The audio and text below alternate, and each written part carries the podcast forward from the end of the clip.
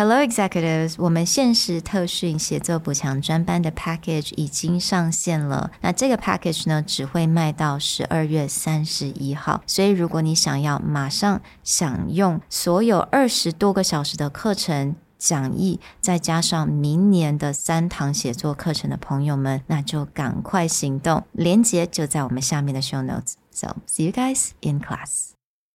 Email 的定义就是用写来沟通讯息，但我们最不希望发生的事情就是让读者困惑或者是感到误会。今天的单元我们就收集了十二个 email 最大的禁忌。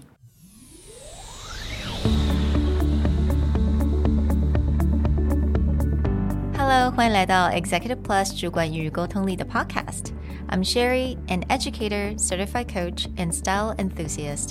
我相信专业有效的沟通是语言跟逻辑的完美结合。And I'm Nick, a startup consultant, corporate trainer, and late night gaming junkie.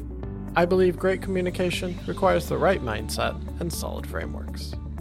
我们希望带给大家职场英语的技能、跨文化沟通技巧与其他能帮助您成为出色领导者的工具。Join us each week as we share our experience, research, and methodologies to take your communication and language skills from good to great.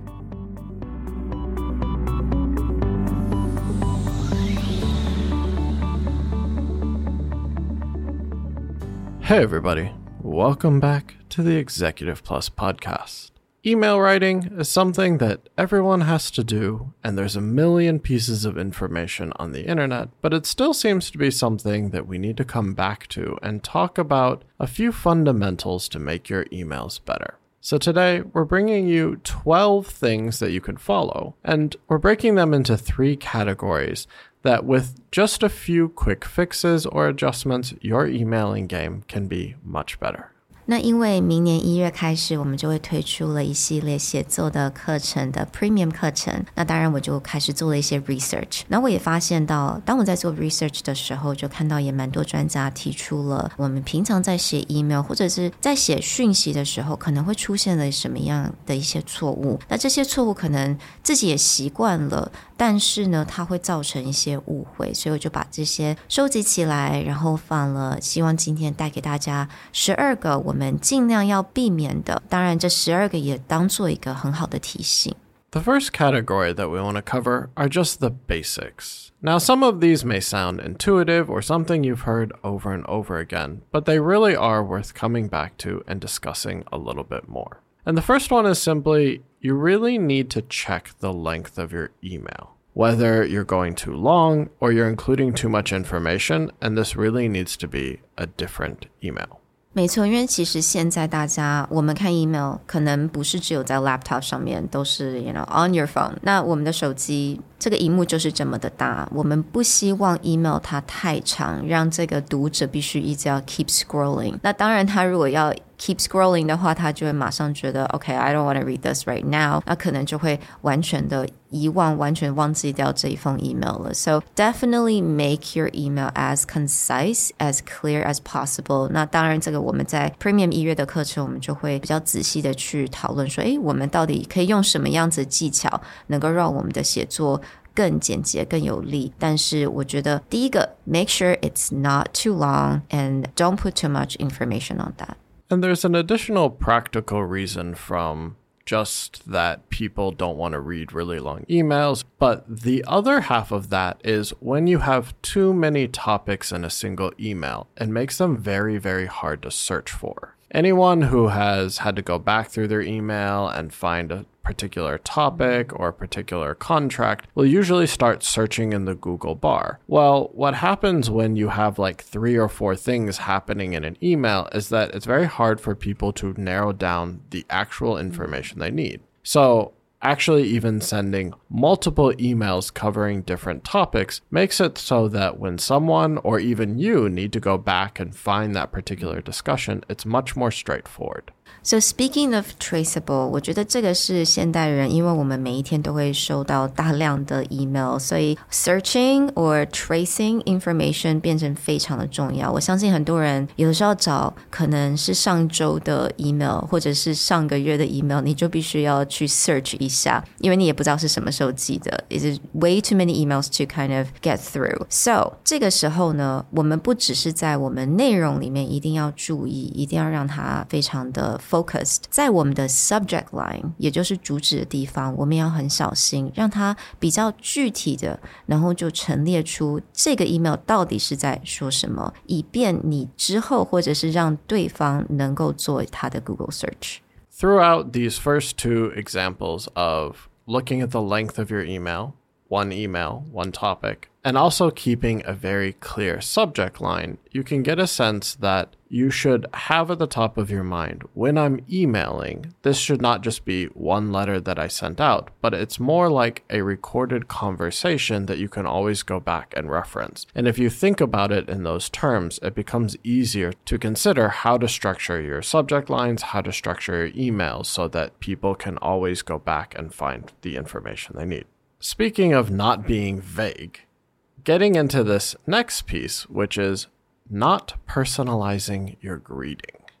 Unfortunately, a lot of people lean back on a very old email practice of starting with to whom it may concern or dear sir and madam. This is fine back when it's a little bit harder to see who you're contacting or figure out who you may be reaching out to. But the reality is today with social networks, especially things like LinkedIn, it's almost never where you don't know who you are trying to talk to. Mm. The only time that I can see where it may be a blank page is if you're reaching out to customer support then there's probably a team or it's outsourced. Yeah. But the reality is, if you're applying for a job, mm-hmm. if you're trying to contact someone in a company, you're trying to reach out and make a connection, you can almost always find, whether it's through a website, a professional network, etc., mm. who you should be reaching out to. Yeah. So there's no reason to have a blank greeting line. You should always have a personalized greeting line. 那下一个呢，也就是 forgetting to explain the attachments. I have to say, I probably forgot to explain the attachments a few times because I kind of assumed people would know why I'm attaching the information or what it is about. 尤其是你可能已经跟这个人 exchange email 几次了，那我觉得这个部分真的还是要小心一点点。虽然好像每个人都一定会做到的事情。 but 有的时候我们还是会忘记。And it's really important to explain why you're attaching a document and what that document actually entails. Also, in an age of spammers or scammers, Sometimes when you just see a random attachment, but when you look through the email, you don't have a clear reason why there's attachment, you're very unlikely to download it. And conventional wisdom would be don't download it mm. because if you don't know what it is, you don't want to open it on your computer. Mm. So by being clear about what the attachment is, and I think this becomes more of a problem, as Sherry said, whether it's a cold email or whether it's someone who wants to make an introduction, but they don't explicitly say, like, okay, here's a brochure or here's a proposal, here's a little bit more information. And then you just randomly see like mm. attachment. Yeah. But they're just introducing themselves, or you don't know enough information to assume that, oh, yeah, I should just open this because it's your company brochure, etc. And I have to add this: 如果这个人是你第一次 email 的一个 client 或者是上司好了，don't attach too many files I would go for one. Just start with one thing, right? And if they reply, then you can attach other files that's related. 但是我发现有很多这种就是一次大概 attach 四五个, you know, four or five documents, and it's so overwhelming. Even if they explained it, it makes the email so long and it's so overwhelming to like go to each file and to look at what it is. Right. And the assumption is if they don't care enough to open the first file, they're not going to open all the files. Mm. So give them a really good reason to want to open the first file, have a follow up conversation, mm. and then you can continue sending them relevant information.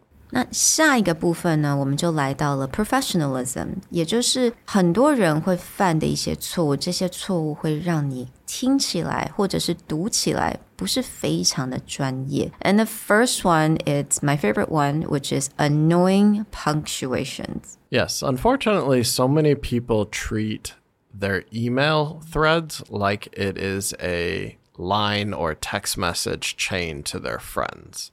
And so punctuation or even abbreviations really need to be limited in a professional email context. So avoid using like multiple exclamation marks or multiple question marks for two reasons. One, email is still considered a more professional format. Mm. It's just good practice. Even though you probably email your friends or your family over time, it's good practice to keep a more professional tone simply from the standpoint that this is a professional tool that you can also use in other capacities. The other reason to avoid these is they convey a certain tone. Anytime you use multiple exclamation marks or question marks, it actually conveys a tone of annoyance. or impatience，尤其是你问一个问题，然后后面接了一大堆的问号，就好像听起来这个人不是非常的有耐心，好像 I need the answer right now, but no one wants that, right? No one appreciate that kind of sentiment. And if you really need to convey annoyance, consider better word choice, not using multiple punctuations. Now, the next one is being too casual. Now, I think this is a bit tricky. 我觉得通常我所看到在台湾的上班族所写的 email，不会有太多的人会犯像这样子的错误，like being too casual，或可能就是哦。 like call someone like dude or tell a joke，没有太多的人会去尝试。但是呢，某一些人可能会觉得说，诶，我平常写 email 听起来都差不多。I want to try out something different, and I'm going to be a little bit more fun this time. 但是当你想要做这个小小的实验的时候，你还是要很小心，对方他可能是客户，或者是他肯定是你的上司。Maybe they don't really appreciate that kind of tone. I would also bring it to the point that in a professional context, you also have to consider that at some point, maybe if you're talking to a supplier, and you have built a good relationship with them, but maybe they have to send that email to a boss or forward a link around. And so it would be really awkward for them to just be like, oh, you know, let me send my supervisor or my boss forward Yeah. the email with the information. And it's like, yo, bro, here's that contract that you needed. Hit me back, right? in that case, it gets weird. Now, we definitely encourage that you should build relationships with people. You don't have to be too formal. So you can switch out like, hi, Sherry, instead of dear Sherry, mm. so that you can feel a little bit more personable mm. and build a connection with them. But you also have to see a limit in which, again, in a professional context, if someone else sees this email, mm. are they going to view the person you're talking to as unprofessional, even though they're not the one who wrote it? The next one is really funny. It's the ridiculous email address. And the first example I have to say, it's like I actually talked to a client. Well, it wasn't really my client at the time, but he was showing me this deck that he was going to send to investors. And guess what? In his email address was handsome and then his name, handsome someone at gmail.com. And I was going to be like, oh my God, please don't send that. Now, we all understand probably the first email address, well, that tells our age a little bit, that I had was back in high school. Yeah. But I think a lot of people now probably get their first email address when they were in junior high, maybe a little bit earlier. And so, yeah, you have fun with it and you put in what you care, what you like about that. yeah. But the reality is, if your email address has not changed since you went into the professional working world, mm. now is the time. And the easiest thing to do is put your name somehow in your email address. Mm. Especially, I think in Taiwan, this is a little bit easier because if you put your English name, period, your Chinese name, and then like your last name, mm. it's actually really unlikely someone else has that email address and you can almost get a very professional looking email mm. without trying very hard. Yeah, I think it's really true. I mean, I, I can imagine that if your name is John Smith, you're probably not going to get it johnsmith at gmail.com. But obviously, if we're Asian and sometimes we do have our family names, yeah, you can definitely create something that's more authentic. You might need to add some numbers, but make sure the numbers is like not so long because I've also seen emails like, let's say H90321 and then just keeps going and then gmail.com. No one, no one will associate that with like a real person. Right. Imagine that you have this very complicated, and I see this all the time on resumes, which blows my mind. Imagine you have this really complicated thing and someone wants to send you an acceptance letter. Why are you making their life hard? Don't You're make like- their life hard. Like, what's your name? H. 9023. yeah, like, dear. I mean, maybe that's a way to stop spammers from be like, dear Mr. 9H36QR, right? So you know it's fake. But really, email address. Yeah. It's so easy to have a mm. professional sounding one. Gmail is free. So the next one is using ambiguous language. This is interesting. So actually, Nick, would you give us an example? What would sound like an ambiguous language? Ambiguous language would be something like, we are somewhat interested in your idea, and we think in the future we could possibly set a meeting appointment to discuss other plans. 我们之前好像讲过这种类似的 downgraders，right？就是 maybe、possibly、perhaps 很多类似像这样子的语言，让你的句子听不出来到底是 is that a yes or is that a no? What are you asking? Anytime someone reads your email and they either A, don't really understand what you're doing, or B, they're considering like 17 different possibilities of what hmm. the outcome is, that's not ideal, especially when it comes to our earlier points of make it clear, make it concise. Hmm. Someone should be able to read your email, get in and get out. But if they read it and they're like, maybe we'll have a meeting in the future, then of course their next thing is going to be a follow up email and be like, is there a specific time or day? Is that a yes? Is that a no? And now you end up with this 17 email chain back and forth where you're just clarifying something where you could have simply said, mm. We're interested in your project. Can we meet on these days? Or, mm.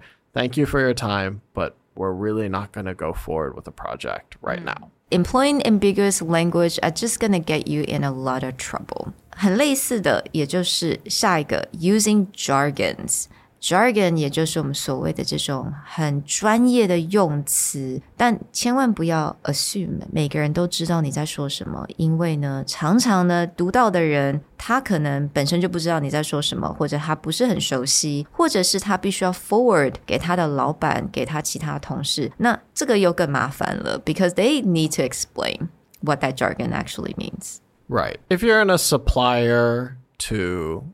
procure relationship or you're engineer R&D to R&D. Yeah, sure. Be professional, say what you need to say. Mm-hmm. But again, in the context of maybe first contact or trying to build a relationship with someone, dropping a lot of jargon words you may assume sounds very professional or I sound very smart. But the truth is, if the other person is not quite sure what you want or what you're in discussion about, then they'll probably just deprioritize the email. They may get to it, but it's not going to be the first thing they get to. They're going to get to the email they can take action on immediately. Now the next category, which is tone，也就是我们写作的时候的语气。Now the first one is being curt。那 curt 基本上就是太 direct，太直接了。可 sometimes 我们觉得 我要直接，可是这个直接跟 rude 又要怎么去拿捏？It's actually a balancing act. So we said earlier that you shouldn't be too long with your emails. But if someone emails you and your response is just no, Sincerely, Sherry. right? this is not a good way to set up a long term relationship or doesn't leave any room for discussion. Yeah. You can be direct and just be like, we're really not interested in this time. Mm-hmm. In fact, I recently got an email where someone was trying to interview me and put me into a magazine publication. but the deadline just didn't make sense for me. Mm. So I didn't write a b- long email back. I just simply responded, I appreciate the opportunity, but it's not something I can prioritize at this time. Mm. Thank you. And then they just responded back as, oh, that's okay. Let me know if you have time in the future. Mm. That's a whole exchange. It was it's true. polite, but in the reality is I'm not going to go back and do it. But if I had just emailed back like, stop bothering me. no. No, I don't have time. right. Because in this way now, you can create more opportunity in the future, right? Yeah, maybe in the future I find out that that publication is worth my mm. time being in.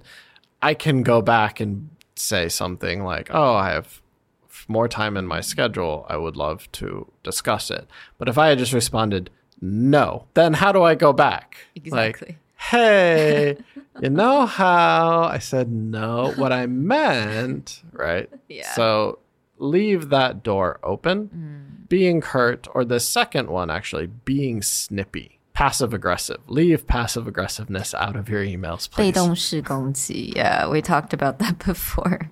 It's important that you just kind of manage your emotions mm. or avoid sounding rude Yeah. so that people are willing to keep a door open of mm-hmm. communication. Yeah, I think a lot of times, yes, it's annoying. Yes, sometimes we get so frustrated with certain clients or a certain exchange, and we can't help it but to feel really annoyed Not letting that spill all over your email, that's going to be a bit of a challenge, but a necessary task for anyone who's working. 所以在这个部分呢，我们在三月的时候呢，Premium 课程也会来 touch on 这个 how to emote more professionally。 The last one is don't be too stiff. Don't sound like a robot. Oh my gosh. The easiest way to get a sense is if you're doing this is if you sound like Elon Musk on stage. this is bad. Elon Musk is fine in text on Twitter. He's actually pretty well spoken, even though people give him a lot of crap. But if your email ever sounds like what Elon Musk looks like when he's talking on stage, mm. don't be a robot.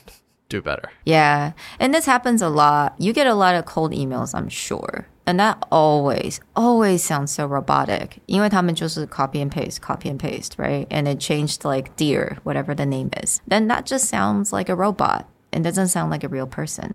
Well, we hope that you enjoyed these 12 quick tips on email writing. Any of these are something that you can fix in a matter of minutes and really upgrade the quality of your emails. If you have any questions or if you have any more tips that you really enjoy and want to spread the word on email, find us on social media, Executive Plus Facebook, Communication R&D Instagram. We'll talk to you next time. Bye. Bye.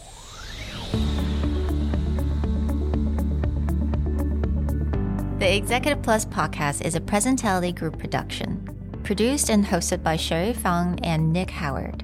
You can search us on Facebook, 主管英文 Executive Plus.